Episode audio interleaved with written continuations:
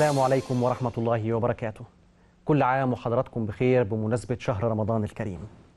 بحلول الشهر المبارك الفضيل وإحنا صايمين ربما بتتعاظم الحاجة عندنا جميعا إلى ما يروي ظمأنا الروحي إلى ما يروي معارفنا إلى ما يعنا على أداء الصيام والقيام والزكاة على هذا الشهر الذي نستحضر فيه الإسلام كاملا تقريبا في وجداننا. السنة مليانة مشاغل ولكن في أوقات معينة بناخد هدنة هدنة للبدن وهدنة للروح. هذا البرنامج رجال حول الرسول هو عبارة عن تأمل وقراءة من زوايا مختلفة لسير الصحابة رضوان الله عليهم. هذه القراءة المتأنية الجديدة التي تطرق زوايا ربما غير معروفة وغير مشهورة عن الصحابة رضوان الله عليهم مع فضيلة الدكتور أسامة الأزهري أحد علماء الأزهر الشريف ومستشار رئيس الجمهورية للشؤون الدينية. يمكن وإحنا بنحضر أو إحنا بنتكلم كان يحضرنا ويحضرني قول الإمام البصيري في الصحابة رضوان الله عليهم هم الجبال فسل عنهم مصادمهم ماذا رأى منهم في كل مصطدم؟ فبقول له يا دكتور جبال فقال لي جبال رحمة ونور. نحن اليوم وعلى مدار شهر كامل في قراءة مدققة ومدققة ومعمقة في سير جبال من النور والرحمة والعلم والإتقان والشجاعة والبأس والكرم والفضل والأخلاق والمروءة. هذا الشهر الفضيل نبحر مع الصحابة رضوان الله عليهم. أهلا بحضرتك يا دكتور. أهلا وسهلا وكل سنة وحضرتك طيب وكل سنة والساده المشاهدين الكرام. ومصر العظيمة وشعب مصر العظيم والأمة العربية والإسلامية بألف ألف خير بمناسبة استهلال وقدوم شهر رمضان المعظم. وحضرتك بصحة وسلامة الصحابة كيف تقع هذه الكلمة في وجدان المسلم وما الذي يستقر في ذهنه أو يلقى في روعه أو يمسك عقله كده ويحس بيه أول ما يسمع هذه الكلمة الكريمة عظيم. طبعا قضية الصحابة بالنسبة لكل مسلم قضية محورية. لأنه جيل الصحابة رضي الله تعالى عنهم هم أول مرحلة من انتقال أنوار الرسالة والنبوة من دائرة العصمة والوحي والهداية والربانية إلى دائرة التنفيذ والبشرية والتطبيق والاجتهاد والفهم. أول جيل صبت فيه أنوار النبوة فهذبت ونظفت وصنعت ورقت. أول موجة من أمواج التدريب العملي الذي تم على يد الجناب النبوي المعظم لتخريج وتربية وتعليم وتصنيع رجال وأناس مؤتمنين على فهم الوحي. صبت فيهم مواريث النبوة بهيئتها الكاملة تشرفوا بالمخالطة والمعايشة والأنس والمشاهدة والتأمل والتأدب بسيدنا مولانا محمد صلى الله عليه وآله وصحبه وسلم. الصحابة ال- الكرام آه، واسطة العقد في علوم أهل الإسلام ما بين مرحلة الأمة الإسلامية والحضارة الإسلامية على تاريخها الممتد في 1400 سنة وما بين مرحلة النبوة. هم هذه المرحلة الوسيطة التي تلقت من مرحلة العصمة والنبوة ثم بدأت تعلم وتنقل وتروي و و و وتؤتمن على نقل تفاصيل الهدي النبوي. حتى حصل عندنا ال اليقين والثقة والطمأنينة بأن الهدي النبوي بكماله بكل مقاصده العليا في الأخلاق وفي التشريع وفي الهداية وفي الإعجاز وفي التعبد وفي العمران وفي التزكية. وفي بناء المؤسسات وفي صناعة العلم وفي بناء الحضارة أن هذا المحتوى النبوي بالكامل قد نقل إلينا بتمامه بحذافيره بتفاصيله على يد الصحابة الكرام رضي الله تعالى عنهم. ال- الإبحار اللي إحنا عايزين نبحر فيه إن إحنا مش عايزين نعيش مع الصحابة في عموم أحوالهم، ده باب واسع وكبير ويمكن جوانب كتير منه تم التطرق إليها على جهة السرد والقصص لحكايات مشرفة من مواقفهم المنيرة والعظيمة.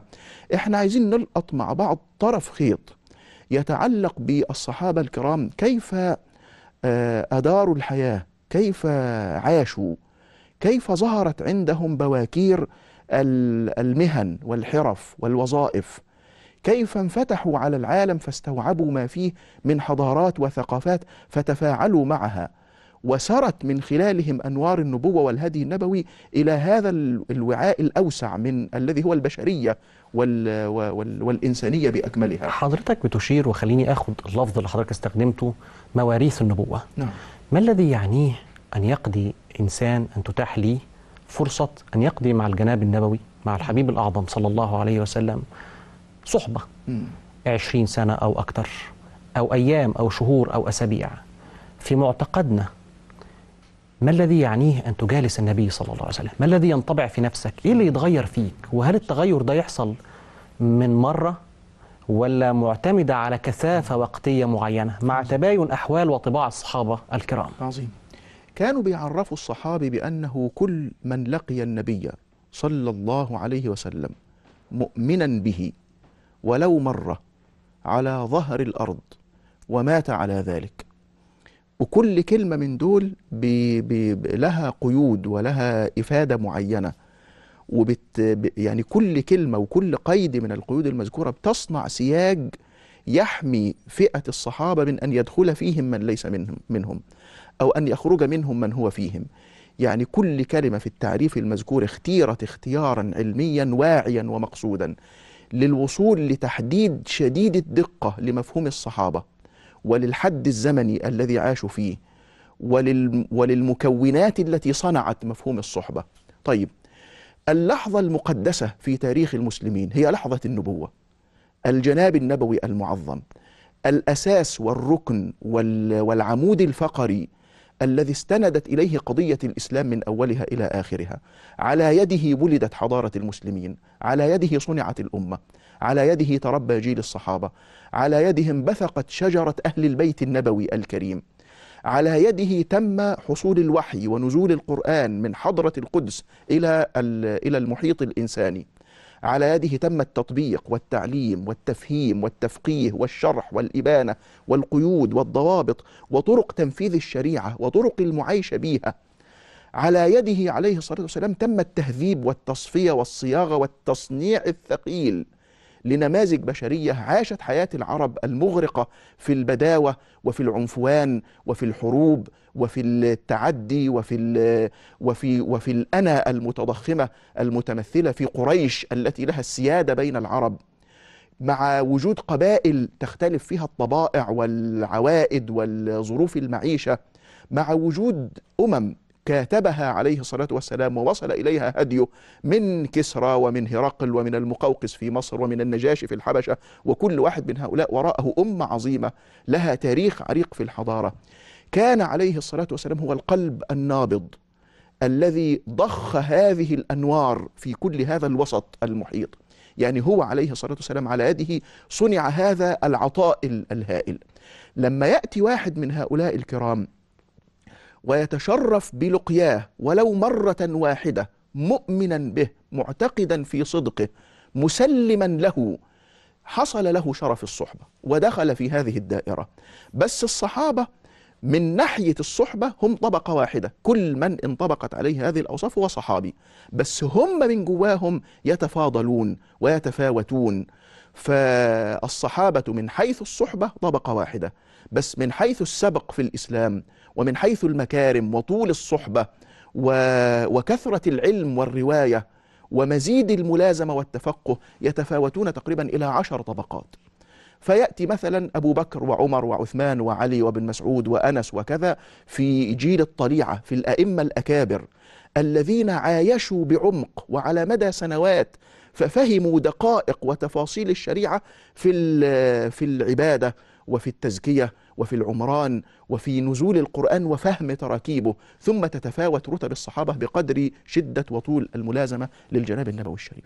حضرتك أشرت إلى مسألة الالتقاء الزمني به صلى الله عليه وسلم والطبقات التي استقر العلماء على استخلاصها وفهرسة الصحابة رضوان الله عليهم وسنوات إسلامهم. بخلاف هذا العامل إحنا عندنا عامل محوري وضخم وهو اختلاف نفسيتهم رضوان الله عليهم. هناك القرشي الشريف في أبو ذر الغفاري آه، فقير الحال في سيدنا عثمان بن عفان ميسور الحال. هناك اختلاف كامن في طبائعهم بين المحارب والزاهد والعالم والعابد والفقيه والمتحدث والمتكلم. طباع نفسية مختلفة تماما. لما وقفوا صف واحد في الصلاة خلفه صلى الله عليه وسلم وجلسوا في مجلسه الطباع دي كلها كيف سرت فيها الأنوار المصطفوية فجمعتهم وغيرت فيهم. كلام حضرتك بيذكرني آه، بقوة بالحديث الشريف. الناس معادن كمعادن الذهب والفضة وخيارهم في الجاهلية خيارهم في الإسلام إذا فقهوا. وكانوا علماءنا وأساتذتنا في الأزهر يدرسون لنا أن كلمة إذا فقهوا فيها ثلاث أوجه من النطق. إذا فقهوا إذا فقهوا إذا فقهوا. فقهوا يعني إذا حصل لهم مطلق العلم والفهم. فقه بكسر إلقاف. فقه يعني سابق في الفهم. يبقى خيارهم في الجاهلية خيارهم في الإسلام إذا حصل عندهم مطلق الفقه إذا فقهوا أو إذا اجتهدوا وسارعوا في الفقه إذا فقهوا أو إذا تمكن الفقه من نفوسهم وصار لهم سجية يبقى إذا فقهوا. طيب هنا يظهر وجه خفي من إعجاز منصب النبوة. أنه عليه الصلاة والسلام أكبر من كل كبير. يعني ما جاءه أحد قط مهما كان حاله ووصفه وطبعه ومعدنه وعنفوانه وشدته أو انكساره أو انطواؤه ما ألقى أحد منهم نفسه بين يديه عليه الصلاة والسلام إلا وجد عطاء يخصه وهداية تخاطبه. بحيث أنه لما ينكشف له هذا الوجه من مخاطبة الشرع له ويرى كيف أن هذا الشرع على لسان النبوة يجيب على دقائق وخفايا نفسه يدرك أن هذا الكلام حق وأن هذا الكلام صدق وأن هذا وحي وأن هذا نبي. إذا نعم كان من أعظم أبواب النبوة أنه عليه الصلاة والسلام صبت في بحره كل تلك الطبائع والنفوس فأعاد تصنيع كل واحد بما يناسبه بحيث يصنع منه النجاح الذي يناسب طبعه هذا النجاح الذي يناسب الطباع. نعود إليه مرة أخرى بتدقيق وتوسيع وإسهاب. بينما نروي ظمأ روحنا لسيرهم رضوان الله عليهم ولسيرته صلى الله عليه وسلم. بعد الفاصل نرجع لحضراتكم مرة أخرى. فابقوا معنا.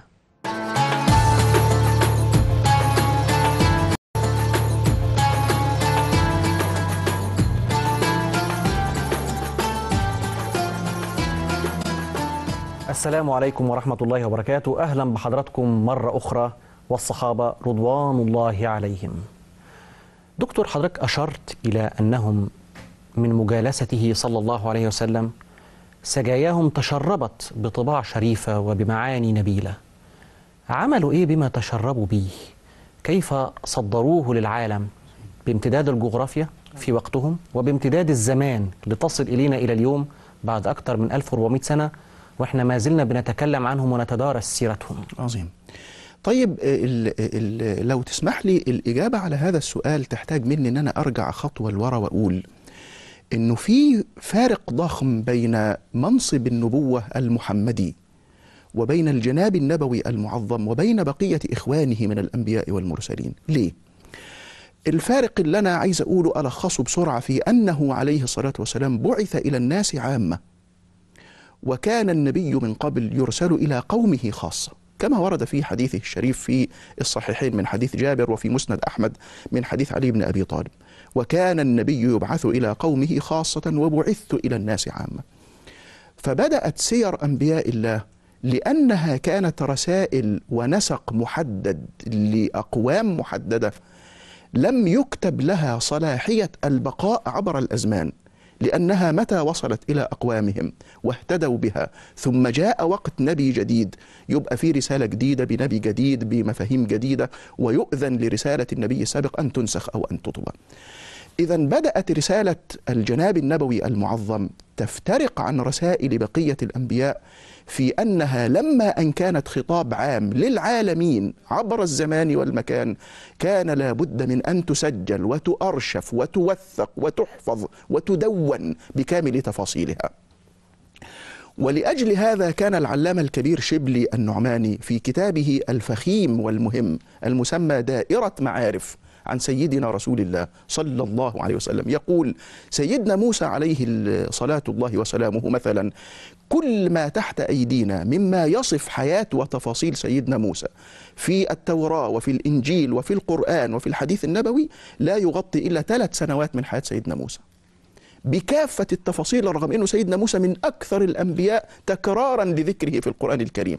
لكن كل ما حفظه لنا التاريخ عن سيدنا موسى ثلاث سنوات من عمره. لما تجمع اللقطات التي تغطيها نصوص التوراة والإنجيل والقرآن والحديث النبوي لما تتجمع وتترتب على حياته يدوب ثلاث سنوات. بينما سيدنا مولانا محمد عليه الصلاة والسلام افترق عن سيدنا موسى في أنه سيدنا موسى كانت رسالته لبني إسرائيل خاصة. فلما جاء الهدي النبوي للعالمين كان لزاما ومحتما أن يحفظ ويوثق عنه كل شيء. فصارت السيرة النبوية والهدي النبوي يمتاز بأربع مزايا. أنها سيرة تاريخية يعني موثقة ومدروسة وممحصة وثابتة.